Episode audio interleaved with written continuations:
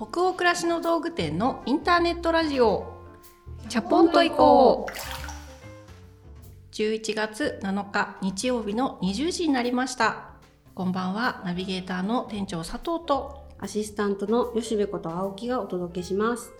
インターネットラジオチャポンと行こうでは、明日から平日が始まるなという気分を皆さんからのお便りをもとに、女湯トークを繰り広げながらチャポンと緩めるラジオ番組です。各週日曜日に放送をしております。11月になりましたね。早いね。もう2ヶ月。年末だよ。ほぼ。瞬きしてたらもう11月だったわっていう。いや、去年もね、本当に変化が大きい年だったんだ、あっという間でしたけど、今年もさらに早い感じしますね。そう、今日ね、ちょっとチャポンと行こう聞いてくださってる皆様にちょっと便利な情報というか、話したくって、ね、そう、北欧暮らしの道具店のアプリを使ってくれてる方が、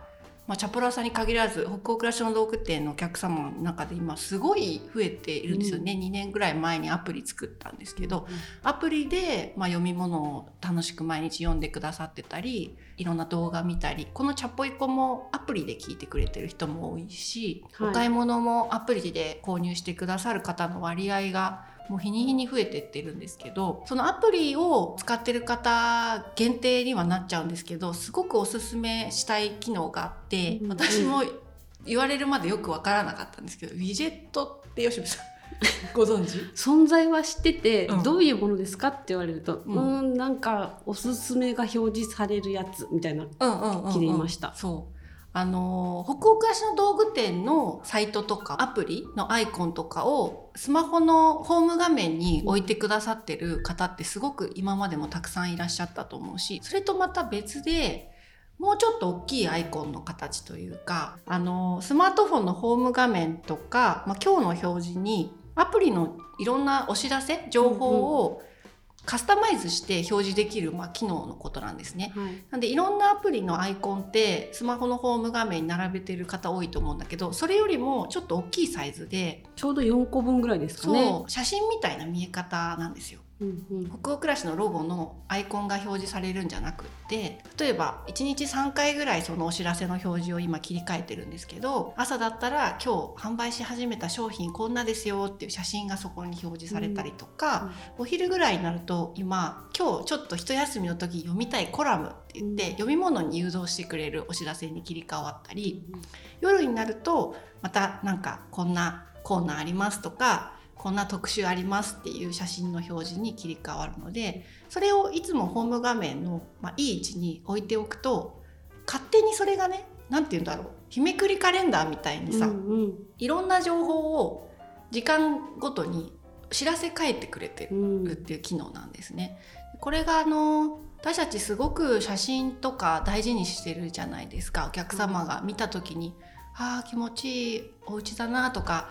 気持ちいい花だなとか、そういう風にして眺めてもらえるような写真をいつも撮りたいと思っているから、結構その写真をふんだんに使って、そのウィジェットでもお知らせを組み替えるようにしているんですね。なのでホーム画面を自分だけのお気に入りの箱庭じゃないけどさ、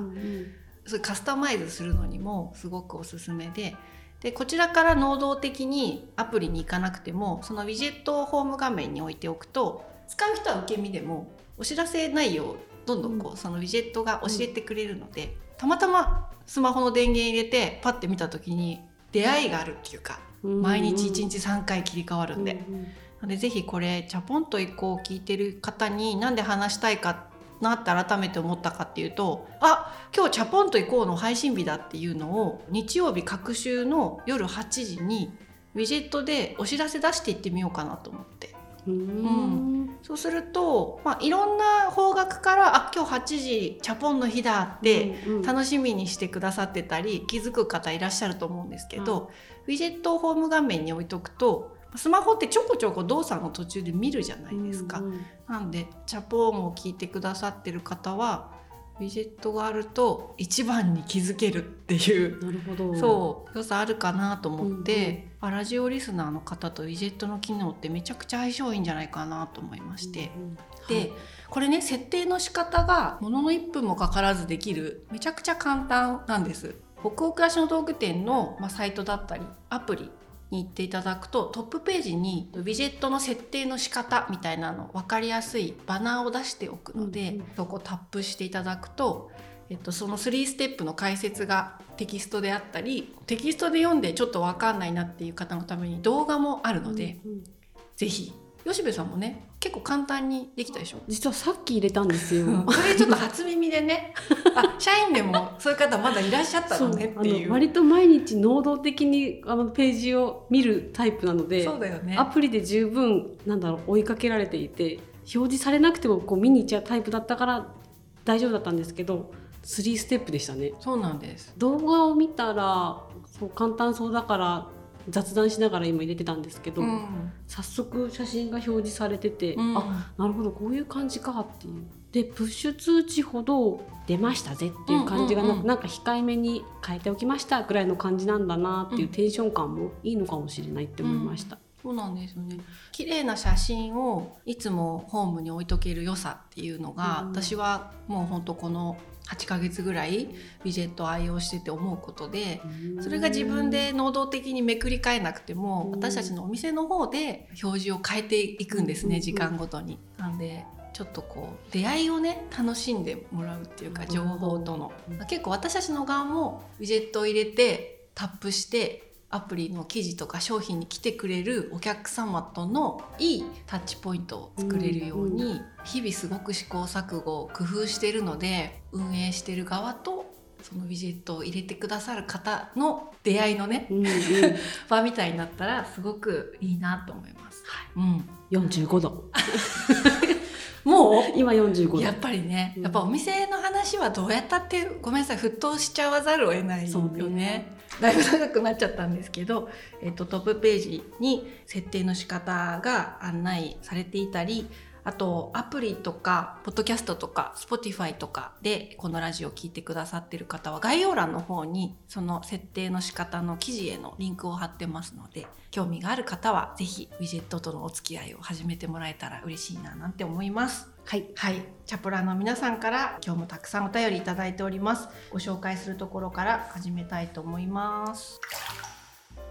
東京都にお住まいのラジオネームブランケットさんからのお便りです。過去回でお料理したくなる映画としてリトルフォレストを紹介されていましたよね。ネットフリックスで視聴してからというもの、まさに心がクタクタになった時のビタミン剤のような存在になっています。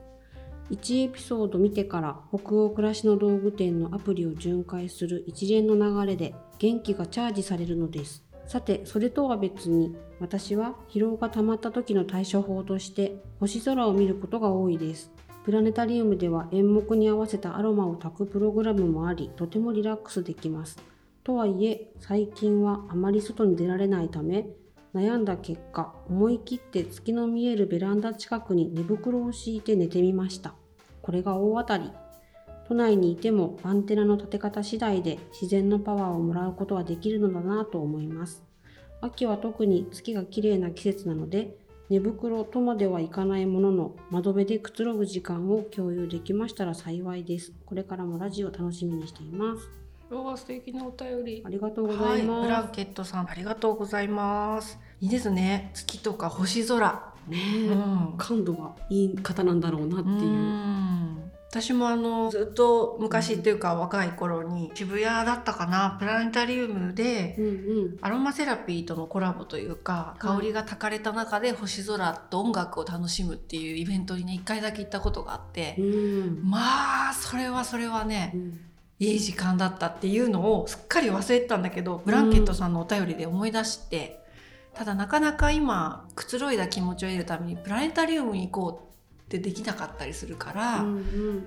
そう私もよくお風呂上がりとか冬でも一回ベランダ出て夜空を見るとかはよくやってるかも、うん、う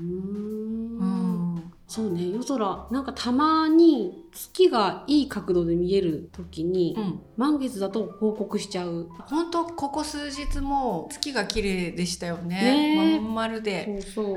そう、なんだろうな、私はすごく月綺麗だなって思うのと、なんかみんな同じ月を見てるのかなとか思ったりして、うんうん、ちょっとなんかこう気持ちがこうキュンってします。なんか言い始めながら照れるのやめてほしいよ本当になんかって言ってだからこう家族がいるから、いやすごい今日ちょっと来てみなよ、多分よしべもやってるんだと思うんだけど、ちょっとめっちゃ綺麗今日の月とかって私もやるんですけど、これ例えば今ね、仮説よ、これ仮説ね、うん、はい、すごく若くて恋愛中とかだったら、今なら LINE かな、送るよね、写メ撮って月綺麗だよ、すごい今日月綺麗だよって、そういう気持ちになります。月見るとなんかやっぱり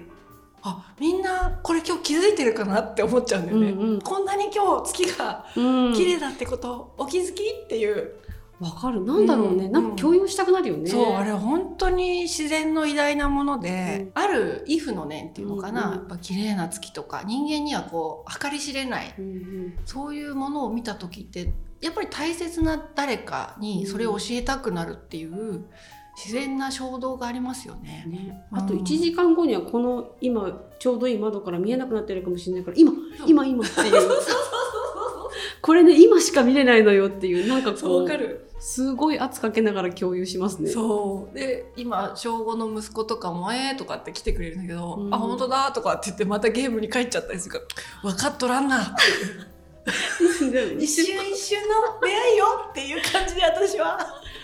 ちょっとね、話がねそれちゃったけどなんかこのお便り読んで嬉しくなっちゃったのが、そういう窓辺でくつろぐ時間を共有できましたら幸いですって書いてくれて嬉しくないですかね。今多分聞いてる方、ちょっとベランダに出てる方もいるかもしれないなって思いました、いや本当ですね、きっと共有できてますねこれは、素敵なお便り本当にありがとうございます。ありがとうございます。じゃあ次のお便りいきましょうか。ラジオネームもみのきさんからのお便りです。ずっと前の回になりますが、10夜の放送で佐藤店長が体調管理のために自分を知ることを大切にしているとお話しされていた言葉がずっと心に残っており、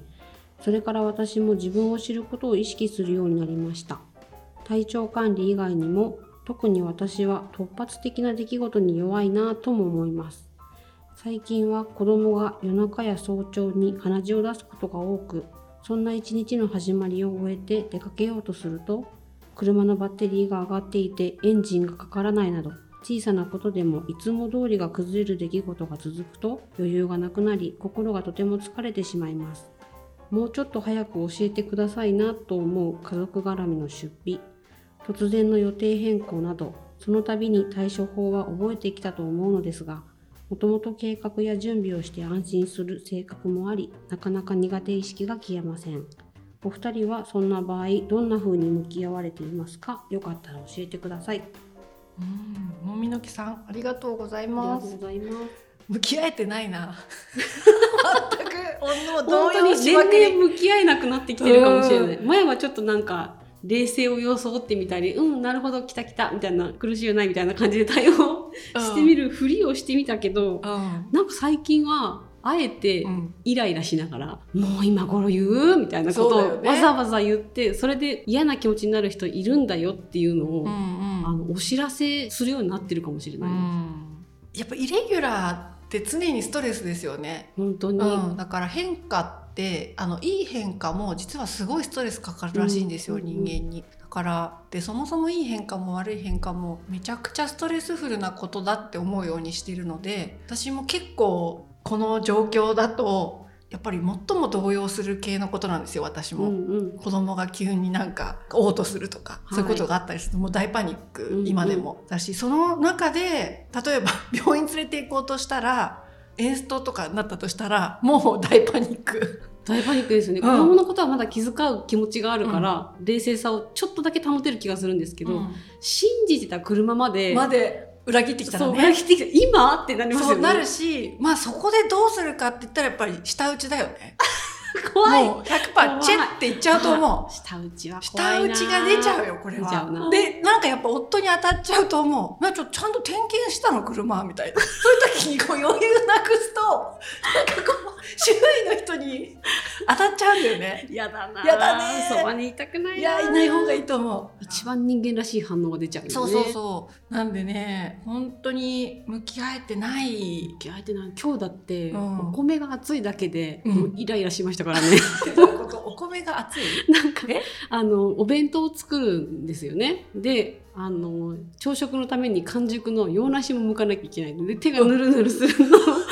終えた後に熱々のご飯で今度昆布を包んでおにぎり握りましょうってするけど、すごい熱くてもう熱いだけど熱いなもうって握れないよ、こんなんじゃってそれでイライラがマックスになったんで、なんかやっぱり弱いな。弱いね。だって洋梨がぬるぬるしててお米熱いだけで怒っちゃうんでしょ。そう。だからなんか今朝は余裕がないなと思って。いやだからそんなもんだよね。いやこれはね本当に私たちも誠実にお答えしてるんですよこれ。なんでなんかいいコツあったら、ね、もちろんお伝えしたいんだけど、そうだから一つ何かお答えできるとしたら、お米が熱い。っていうことでちっちゃ言ってる人がいるって思い出していただくと、そうですね、結構みんな一緒じゃんってなるかなっていう。あの人も今日お米熱くて怒ってるかなって思い出してもらえたら、そんなこともあるさですよ本当に。じゃあその他にもたくさんのお便り本当にありがとうございました。お便りはすべてチャポエコスタッフ全員で楽しく拝見をしております。それでは本日のテーマとなるお便りに行きましょう。北海道にお住まいのラジオネームわさわささんからのお便りです。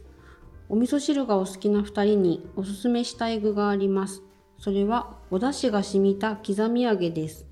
揚げといえばスーパーでは冷蔵コーナーのお豆腐の近くに並んでいるのが常ですが、こちらは常温保存の乾物コーナーにあります。若干しっとり気味に乾燥しており、甘めの味付けで赤いきつねのお揚げに似た味というと想像しやすいでしょうか。私は緑のたぬきより赤いきつね派で、揚げは最初と締めに半分ずつ食べるような人間なので、この商品に出会った時はとても嬉しかったものです。油抜きも不要で、まな板がギトギトにもならないし、お味噌汁以外にもお鍋やひじき、炒め物、意外と思われるかもしれませんがトッポギにも合います。もしご存知でなければぜひ試してみてください。ありがとうございます。ちょっと気になるなこの食材、お出汁が染みた刻み揚げ、私知らなかったです。私もこれ知らない。もうすごい魅力的なこのお便りを読んで、今すぐ買いに行きたいけど、どこにでも売ってるものなのかなこれってね。ちょっと確認したいですね、近所のスーパーで。高野豆腐とか、乾物のひじきとか、友達みたいな感じですかね。そう、油抜き不要。まな板がね、切る時にあれをまな板洗うのが嫌で。わかります。油が染みたりしますもんね。買ってみよう。ねえ。ということで、今日はスーパーで買えるおすすめ食材っていう話、久しぶりにしていいそうです。まあ、だいぶ前ですかね、一回食材の話をしたことがあると思うんですけど、久しぶりですね。すごいたくさんお便りの時いただいた記憶があって、私はこんなの買ってますって教えてくださる方もいたし、またいつか第2弾をっていうお声も多かったんで、最近の吉部さん、いや私が絶対これは切らしたくないとか、毎週買い出し行ったらこれは絶対買い物かごに入れてるとかっていうものありますか？なくなったら困るものをじゃあ言いますね、井上商店のいきなり具体的だねいきなりめっちゃもう商品名出てきた。これはね本当に美味しい、井上商店のしそわかめ、パッケージに萩井上のしそわかめって書いてる、しっとりした食感のふりかけなんですけど、しそとわかめっても絶対美味しいでしょ、でごまが入ってて、それをこう混ぜご飯にして、おにぎりのご飯しか2回目になるけど、それイラッとしたんでしょ、ご飯が熱くて。そうでも混ぜご飯にするときはいい具合に熱も飛んでるので握りやすいんですけど、これがねしっとりしててすごい美味しいんですよ。ふりかけとして食べても美味しいし、炊きたてご飯に混ぜて混ぜご飯にしても美味しいし、なんか他にも豆腐に合うよとか炒め物にちょこっと味付けに入れるといいよとかもあるみたいなんですけど、ご飯と合わせるっていうだけでも満足してしまって、うん、他には使い道、うん、ちょっと開拓できてないんですけど、うん、すごい美味しい、一番好きなふりかけかもしれない。これはちょっと探したいですね、うんうん、普通にお米が美味しく食べられる、うんうん、そういうふりかけとか、はい、お漬物とかそういうのあるとすごい安心しますよね。安心する。他にもあったりするんですか？他はいろいろあるんですけど、ウェイパーパッケージが真っ赤な缶で、うん、漢字2文字なんですけど、あー、はいはいはい、わかりました。おじさんのマークがついてる、はいはい、ウェイパー、豚と鶏のベースのだしなんですけど、うんうん、半練りタイプというかちょっとしっとりしたスープの元なんですけど、だからだしと一緒ですよね。組み合わせる調味料次第でも味がいろいろ変わるから、うん、中華味の時には絶対使うし、ちょっとした鍋もスープも餃子チャーハンとかもこれで作ると美味しくできるなと思って、それを入れて、例えば餃子だったらその具材に一緒に練り込むみたいなことですか？そう、塩とか胡椒とかみたいな感じで一緒にウェイパー入れてナンプラー入れてとかってすると、なんかそこ味がしっかりした美味しいって思う味になるなと思って、ウェイパー好きですね。で、最近なのか海鮮ウェイパーっていう、うん、これまでの定番のやつは豚と鶏がベースだったんですけど、今度海鮮味がベースのものができたらしいので、水色の缶の、うん、それまだ買ってないから試したいなって思ってるところです。また新世界というか出てきましたね。買ってみたい。私はその調味料系だと、うん、最近独り言エプロンっていうドラマを作った時に、料理家の瀬戸口しおりさんっていう方がこう一人暮らしだったりとかしても簡単な食材で割と短時間でできるいろんな美味しい料理をドラマのために開発してくれたんだけど、うん、その中で白だしが結構出てくることがあって、私もそれまであんまり白だしって使ってなかったんだけど、独り言エプロンのドラマを機に白だしを瓶でお家に置いておくようになり、あと母が焼きあごだしっていうのを美味しいよっていろいろ煮物とか何でも使ってみてって言って送ってくれたものを結構常備していくようになったんですよね。で、夏ぐらいから余裕のない日々が続いていて、本当に料理スランプみたいになっちゃって、定期的に私なるんですけど、もともとがすごく私料理が好きっていうタイプではなくて、まあ、気分転換になる時ももちろんあるんだけど、平日はほぼ責任感でご飯作ってるからで、まあ、お味噌汁は毎日いろんな具材で作るし、ご飯も炊くし、炒め物とかいろんなご飯作って家族に出すんですけど、なんかこう自分の味付けっていうのが全然できてなくて、まあ、お味噌汁もさ、味付けって言っても味噌じゃんですよねと野菜から出る出汁じゃん、うんうん、だからなんかすごく自分が味をつけられるかどうかっていうことをなんかすごい自信なくしちゃった時期が最近あって、で、何で自信取り戻そうかなって思った時に、複雑な料理は作れないから、うん、だし巻き卵と肉じゃがだなって思ったんですよ、うんうん、で、だし巻き卵に母から教えてもらった焼きあごだしをちょろっと入れて、それで作ってみたら、すっごくこう懐かしい感じの、うんうん、いつもの自分が作るのとは違うだし巻き卵ができて、家族も一つのおかずとして喜んで食べてくれた日があって、うんうんうん、で、肉じゃがも高山直美さんっていう料理家さんすごい好きなので、彼女の昔出された本のレシピで先にお肉を炒めて、うん、そのお肉自体にお砂糖とか醤油で味をつけてしまって、その炒めて甘辛く味がついてるお肉の中にじゃがいもを後で投入するっていうやり方でも、うん、若い頃からずっと作ってるんだけど、うんうん、それに少しだけ白だしを垂らして煮込んでみた時に、またその肉じゃががすごく美味しくできて、うん、家族がなんか肉じゃがしかその日おかず出さなかったんだけど、うん、めっちゃ美味しいって食べた上、うん、なんかご飯に汁かけて肉じゃが丼みたいにして、もうすっごい綺麗に食べてくれたのね、うんうん、それがなんかもうすっごく嬉しくって、うん、そんなに凝った料理じゃないんだけど、うん、でもなんかその出汁のおかげで美味しい味がつけられたってなったわけ、うんうん、最近そうっていうだけの話なんだけどめっちゃいいそう、うん、ちゃんと味つける料理作らないことが続くと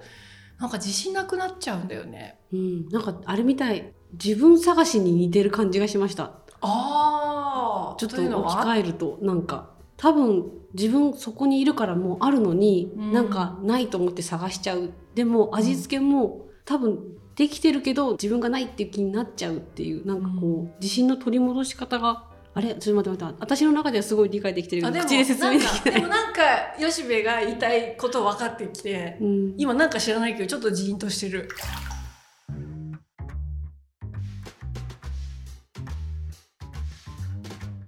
必ず買う食材話に戻るんだけど、うん、そういう感じなので、はい、スーパーに毎週末家族で大荷物持って帰るような買い出しに1回だけ行くんですけど、うんうん、それで平日やりくりするんだけどステーキ肉は冷凍もしとけるじゃない買っとけば。だからステーキ肉を買っといて美味しいバターと塩、うん、醤油、うん、でガーリックがあれば結構元気が出る。しかもめちゃくちゃ満足感のある一品になるんで、うん、ステーキ肉をね必ず週末買って平日のどこかでステーキにして食べてるっていう。食べてるまさに買ってる焼くだけなんだけどそう、うん、美味しいよね。美味しい、うん、吉部さんも買ってる。あ、本当？毎週じゃないんですけどスーパー行って好きな部位がいい厚さで売られてる時はあ今日でしたかと思って買ってます今日麻婆豆腐の気分だったけどもうステーキですみたいなそうだよね、さっと切り替えて買いますね。そうなんかあ冷蔵庫にステーキ肉のパックが眠ってるって思えてる昼間ってなんか頑張って仕事できるんだよね。確かに今日はあいつを焼けばいいみたいな。そうそうそうそう焼けばいいっていうねあれと味噌汁がありゃそれでいいみたいな。ありゃいいってそうステーキってさどうやって焼いてる？うん、どうやって焼いてる？私は焼く前にお肉に塩と胡椒を振っておく、うんうん、黒胡椒、はいはい、で最初バターを溶かして、うんうんうん、薄切りにしたガーリック1かけ分ぐらいを焼き色つけたところに、うんうん、ジュワーって肉の塊をだいたいそうだな、うん、1センチ5ミリくらいの厚さのあ、そうそう 1.5 ミリぐらいが、うんうん、あれをだいたい2つ入ってる2つ寝転がってるパックを私は買ってくるんだけど、はいはい、それをフライパンでジュワッと一気に片面焼き付けて、うん、焼き色ついたら裏返して蓋をして少し私はウェルダムっていうかあんまり中が赤い状態で食べるのが苦手なので、うんうん、蒸し焼きにしてしっかりめに焼いたら蓋開けて最後に醤油をブワーって特に投入するだけなんですけど、うんうんうん、その焼き方って合ってるのかな？好みでいいんじゃない？なんかね、うんいいと思います。いいと思います。私が判定する判定員じゃないんですけど、いいのかな？美味しそう。チャプラーさんステーキ焼くの上手な人いたら、ね、ここでこうするといいよとか教えてほしいです。私あれが好きです。あれは絶対添えたいっていうのがあって、じっくり焼いた玉ねぎ、こう水分飛ばして焦げ目がちゃんとついてて、うん、噛んだらとろけるぐらいの感じの玉ねぎを焼いといて。でから肉に取り掛かります。ニンニク塩コショウっていう調味料をこの間見つけたんですよ、うん、混ざってるの？混ざってる。へー。そうでニンニクも皮むいたり潰すことも私ははしょり始めてあニンニク塩コショウだやったと思ってそれを振りかけてフライパンもティファールのテフロンの、うん、くっつきませんっていうやつに油も敷かずにそのまま赤身肉をこうガーンって寝かせて置いたら 1,2 ミリくらい色変わってくるじゃないですか。下からね、うん、ってなってきてこの表面の水分もなんか浮いてきそうな予感がした頃にひっくり返してジャーって焼いて、うん、中はあったかいけどレアみたいなのがうちは家族みんな好きなので、うん、1.5 分焼いてまた 1.5 分厚みによっては2分みたいなところをこう見極めながら最後キッコーマンのステーキ醤油ニンニク風味をかける、うん、そこにもニンニクが入ってるんだ。そうだからね塩コショウニンニクも酒使ったのに最後にニンニク風味のステーキ醤油もかけて最初に焼いといた玉ねぎをその味にしながら、うんうん、で熱いのをこう食べる、でもニンニクね強っていう感じになんないんですよね、どっちもほのかなニンニクの香りっていう感じ。なんかステーキはいろいろ各家庭で焼き方ありそうだね、うん、シンプルな料理、ほんとほぼ素材を楽しむ料理だけど、うんうん、なんかこう牛肉食べるとさ、ちょっと翌日元気な感じもするし、本当に肩がよく回る気がします。そうそうそう、なんかちょっと今日なんかいいな、シャキッとしてるなってなるから、うんうん、そう牛肉はそう勤めて週に1回ぐらいね、簡単だし、うん、そう最近はステーキ肉ね、これまだまだね喋れる食材あるんだけど、ちょっと店長のメモ読むと豆苗、かぼちゃ、さつまいも、チンゲン菜って書いてありますね。豆苗はねもう毎週買い足すんですよ、うんうん、炒め物にもちゃっと使えるし、お味噌汁の具にもちょっと緑が足りない時最後にパッて放り込めるから、はいはいはい、で栄養価もね高そうなイメージあるので、うんうんうん、豆苗は毎週買ってます。あと今の季節は特にですけど、かぼちゃとさつまいもはせいろを使うようになったので、もう一品だけ欲しいけど煮込んだり炒めたりするのはしんどいなっていう時に、うん、さつまいもとかかぼちゃを普通にスライスしてせいろに並べて蒸す前にパラパラっとその上にお塩をかけて蒸すと、ちょっぴり塩味も楽しみつつのホクホク、昨日もそれ食べたんだけど、すっごい美味しくって。あとチンゲン菜とかも買っておきますね。それも蒸すんですよ、せいろで、はいはい、そうするとそのもう蒸し器のまんまテーブルに出して、ポン酢とかお醤油をちょろっと垂らして食べるだけなんだけど、うんうん、立派な一品になるのね。あれをね蒸すとさ、中の水がパンパンなまま出来上がるじゃない。そう、あれがたまらないよね。たまらないよね。で木の香りがちょっとお野菜に移るじゃない、うんうん、だから茹でたりするよりすごく香ばしいっていうか、嗅覚も刺激されるから、うん、食欲もなんか湧くよね。あの匂いがねもう普通だよね、せいろの。そういうのってある？吉部さんも。吉部さんもなんかメモすごい書いてあるけど、今すごい共感ばっかりしたけど、さつまいも出てきたやつ、さつまいも言った、あれ毎週買ってるって思いました。 やっぱりどうやって食べてるの？吉部はあのタイプが違いました。ホクホク派ですね。ホクホク派です。私ローストしてねっちり派なんです。あー、電子レンジのオーブン機能を使って160度で2時間焼くんですけど、そうするとつぼ焼き芋みたいになるんですよ。へー。そう、それを平日仕事を家でする日とかに焼いとくんだ。オーブンに放り込んどいて、なるほど、なんかランチは芋食べとけば大丈夫みたいな、なんか信仰があってあとゆで卵、はいはいはい、ゆでといて、ゆで卵とさつまいもをランチによくしてますね。へー、うん。でたまにオーブンの中でボスとか言ってんですよ、うんうんうんうん、あ、今蜜吹き出し始めたって思ったのもうすぐ食べれるって思うとすっごいはかどりますね。いいですね、うん、そうだからなんかよくあるスーパーに並んでる野菜とか根菜とかだったりするんだけど、うんうん、いやもう本当にテーマパークっていうか、もうワンダーランドだよね、スーパーマーケットって、うん、私も最近車をね持つようになったんで、生活が結構変わって、うんうん、近所のスーパーじゃなくて、なんかいろんなスーパーの口コミ調べて、わざわざ遠くのスーパーに車で買い物行くのは結構週末の楽しみで、行きたい。そう、すごい充実した気持ちになる。なんだ今日このスーパーめっちゃ楽しいなっていうところに出会えると、どっさり買ってさ、でトランクに詰めて帰ってきて、それをこう自分の中で台所で音楽かけて仕分けながら、これは冷蔵庫とか、これはこのカゴの中に入れてって、うんうん、買ってきた食材をこう仕分ける時間がまた楽しいんだよね、家で。なるほどね、うん、なんか農耕民族として我々生きてるけどさ、うん、日本国自体はだからやっぱ元は狩猟だったんだなっていうのを店長の話聞いてて思いましたけど今日は何を狩ろうかって車の部分乗って、うん、族長だから買ってきた人がで分配して家族に分配してね太古の昔から変わってないんだよなっていう。これで本当に料理が好きだったらよかったなって思うんだけど、買ってきて仕分けるってところまではね、うん、すっごく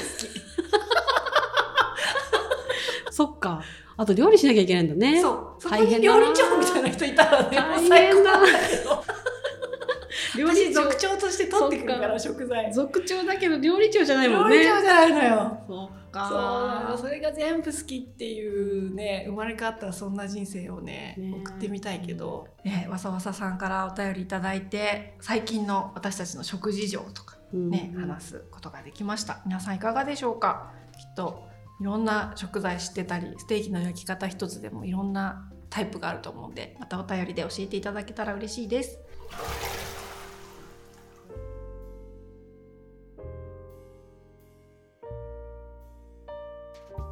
さて、今夜のインターネットラジオチャポンと以降はここまでです。皆さんお湯加減いかがでしたでしょうか。吉部さん、今夜は、ね、ちょっと最初のウィジェットの話で45度出しちゃったけど、 そうですね、その後の食材の話とかでちょっと判定お願いしていいですか。はい、熱くはなった気がするんですけど、うんうん、ある意味でね、ある意味では熱かったけど38度にしようかな。38度、はい、そう結構お便りで一緒にこれ言ってくれてて、うんうん、当たったとか外れたっていうぴったりでしたっていうお便り来てたでしょ。私が正解になってるんですね。そうなんですよ。だから結構吉部さんが何度っていうかを緊張するわ。そうですね、緊張するわ、はいはい、今日も皆さんの気分が少しでも緩まると嬉しいです。番組は北欧暮らしの道具店のサイト上やアプリに加えて YouTube や Spotify など、合計7カ所で配信をしております。ぜひご自分のライフスタイルにフィットしたプラットフォームでお楽しみください。引き続きお便りも募集中です。感想、ご意見、ご質問などサイトやアプリでチャポイコ最新記事を検索していただき、ページ後半にあるバナーよりお送りください。Spotify などの場合は説明欄のリンクからお便りフォームに飛ぶことができます。全国のチャポラーの皆さん、お便りお待ちしてます。次回のチャポンと以降は11月21日日曜日の夜20時を予定しております。それでは明日からもチャポンと緩やかに、そして熱くいきましょう。ナビゲーターの店長佐藤とアシスタントの吉部こと青木がお届けしました。それではおやすみなさい。おやすみなさい。